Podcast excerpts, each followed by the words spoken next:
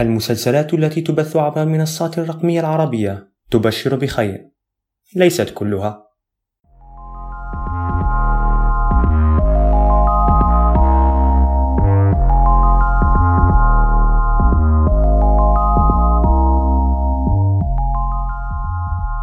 أهلا بكم في بودكاست سائد معكم مقدمكم تنسايلو وفي هذه الحلقة سنتحدث عن بعض المسلسلات العربية القصيرة التي شاهدناها ونعطي تقييمنا عنها وهل تستحق المشاهدة أم لا؟ البداية ستكون مع مسلسل الشك وهو مسلسل سعودي متوفر على منصة شاهد. من نوع الرعب الدراما التشويق.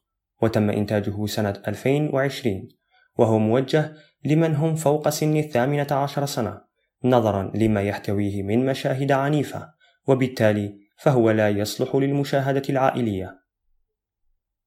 المسلسل من تأليف دانيال حبيب فراس أبو فخر نصري عطلة ومن بطولة فاطمة البنوي ويشاركها في البطولة كل من براء عالم نادية ملائكة قصي خولي وآخرون ومن إخراج مارك عيد وفاطمة البنوي. تدور قصة المسلسل حول شخصية سمر التي تكتشف بالخطأ جريمة قتل على الإنترنت وبين محاولتها استيعاب ما حصل ومطاردة القاتل لها. من هنا تبدأ الأحداث.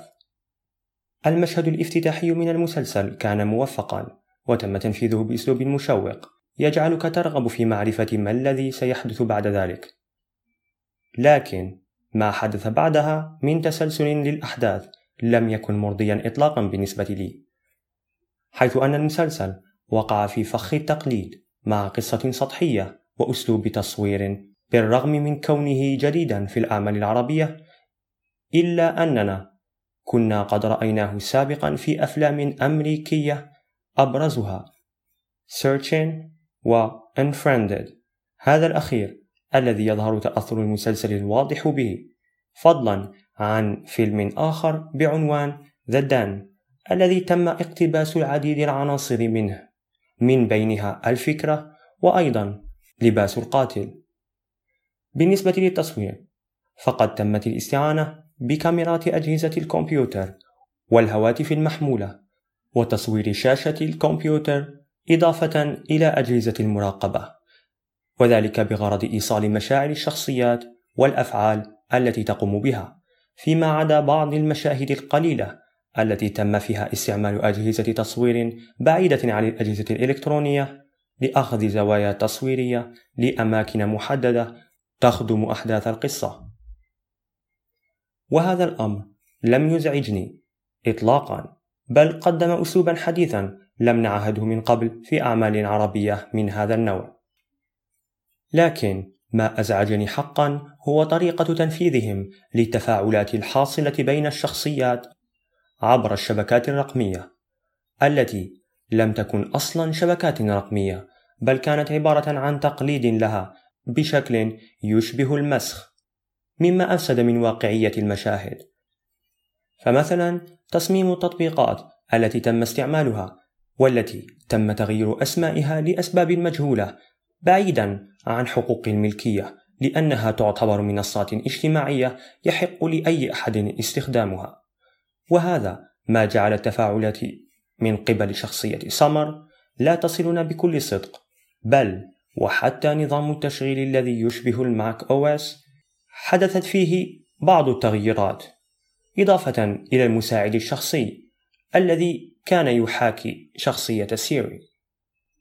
صناع المسلسل استغلوا فترة الحجر الصحي لطرح فكرة الرعب النفسي المعتمد على التكنولوجيا والذي أعتبره التفافا ذكيا حول مسألة التأثر بالأعمال الأمريكية التي أسست لهذا المنظور في التصوير.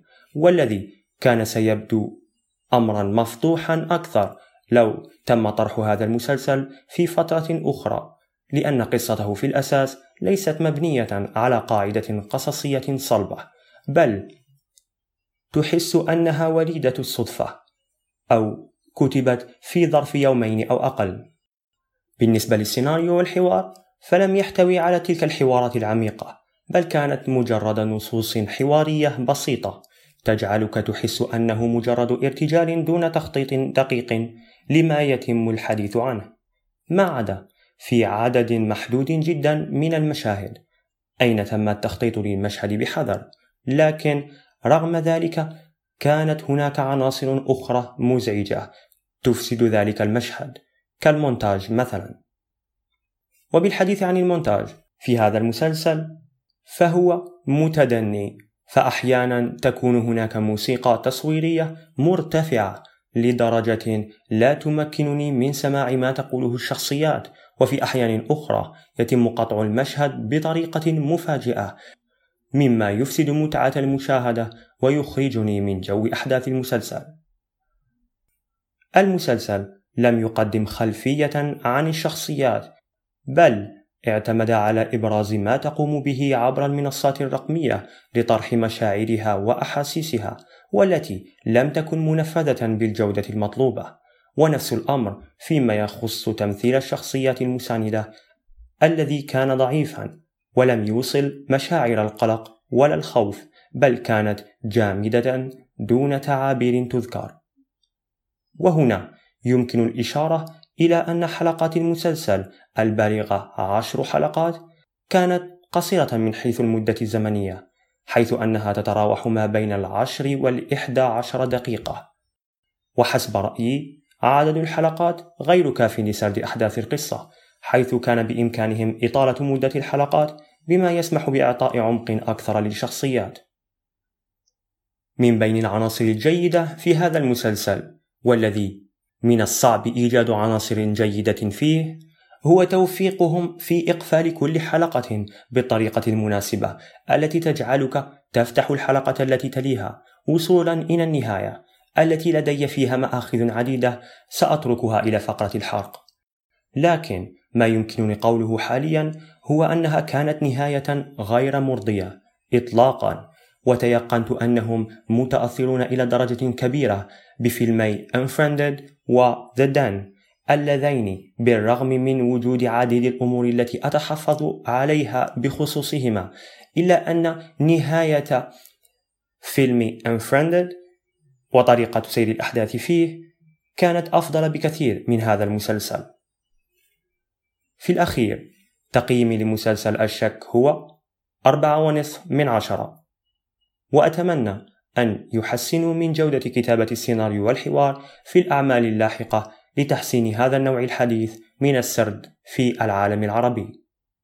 ومن الأفضل مشاهدة الجزء الأول من فيلم Unfriended فقط، لأن الجزء الثاني كان مجرد حلب للفكرة بشخصيات مختلفة. أو مشاهدة فيلم Searching دون عناء تضييع وقتك على هذا المسلسل. المسلسل الآخر الذي سنتحدث عنه هو مسلسل في كل أسبوع يوم جمعة وهو مسلسل مصري من نوع الجريمة الدراما والتشويق. تم إنتاجه سنة 2020 وهو كذلك غير مناسب لمن هم دون سن الثامنة عشر سنة نظرا لما يحتويه من مشاهد عنيفة ودموية. وبالتالي فهو لا يصلح للمشاهدة العائلية.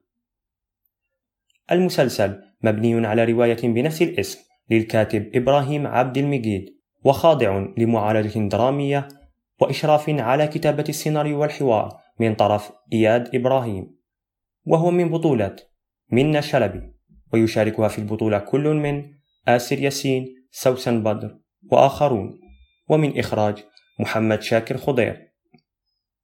تتمحور قصة المسلسل حول فتاة تضطر للعيش مع شخص مصاب باضطراب عقلي ومع مرور الوقت تحدث سلسلة من الوقائع تزيد من تأزم الأوضاع ومن هنا تبدأ الأحداث. تصاعد الأحداث في المسلسل رائع ومشوق بطريقة ليس فيها أي تكلف أو over acting بداية من المشهد الافتتاحي الذي قدم مفاجأة أعطتنا تلميحا بسيطا عن كم الغموض الذي ينتظرنا وبالرغم من عدد حلقاته القليلة البالغة عشر حلقات تمكن صناع المسلسل من سرد الأحداث بأسلوب مشوق ومثير مع تقديم خلفية أو backstory عن الشخصية الأساسية في افتتاحية كل حلقة بطريقة سلسة توضح لنا دوافع قيام تلك الشخصية بذلك الفعل. بالنسبة للإخراج فقد قدم محمد شاكر خضير عدة لوحات فنية مبدعة. إلى جانب توفيقه في اختيار زوايا تصويرية جميلة خصوصا عندما يتعلق الأمر بمشهد دموي أو حماسي.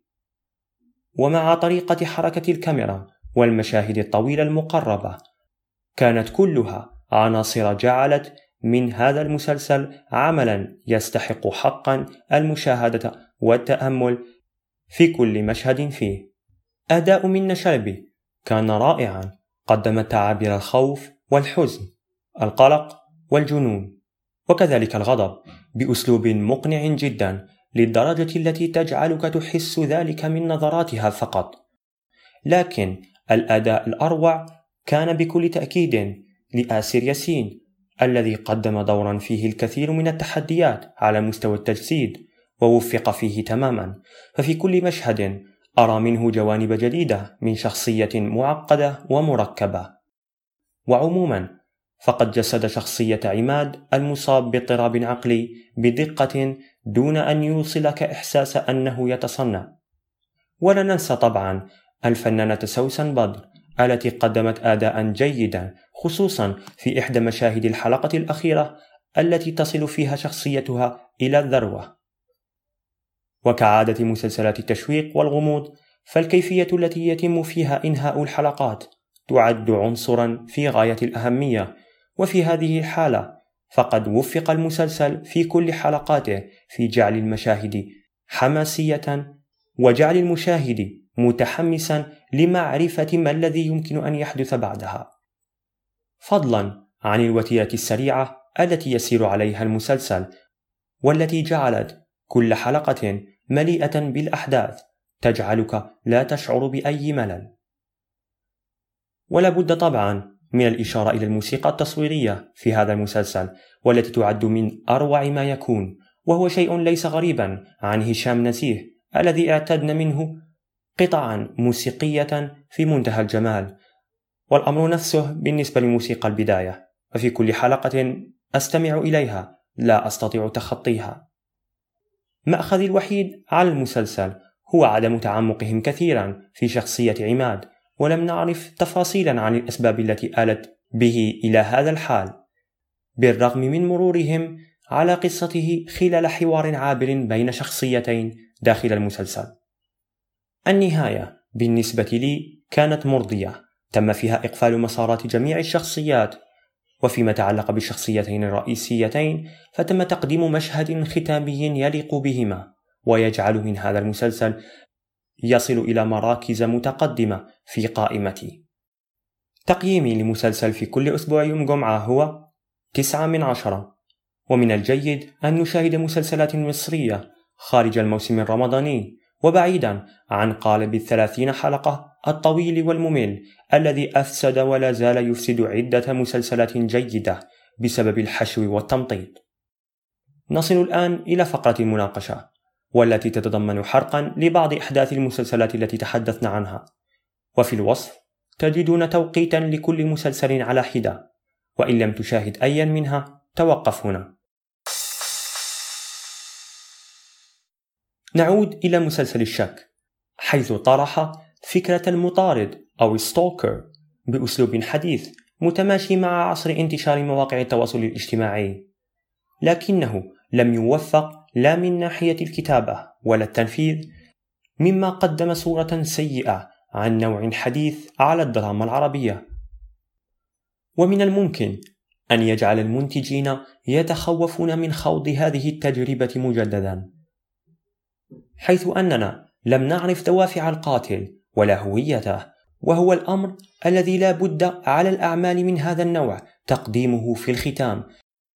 وعوضا عن ذلك راحوا يطرحون نهاية تشويقية بما يؤشر إما على وجود نية لطرح جزء جديد أو تكملة وإما عن نهاية مفتوحة وهو الشيء الأسوأ خصوصا مع وجود عدة أسئلة لم يتم الإجابة عنها كما سبق وأشرنا إلى ذلك.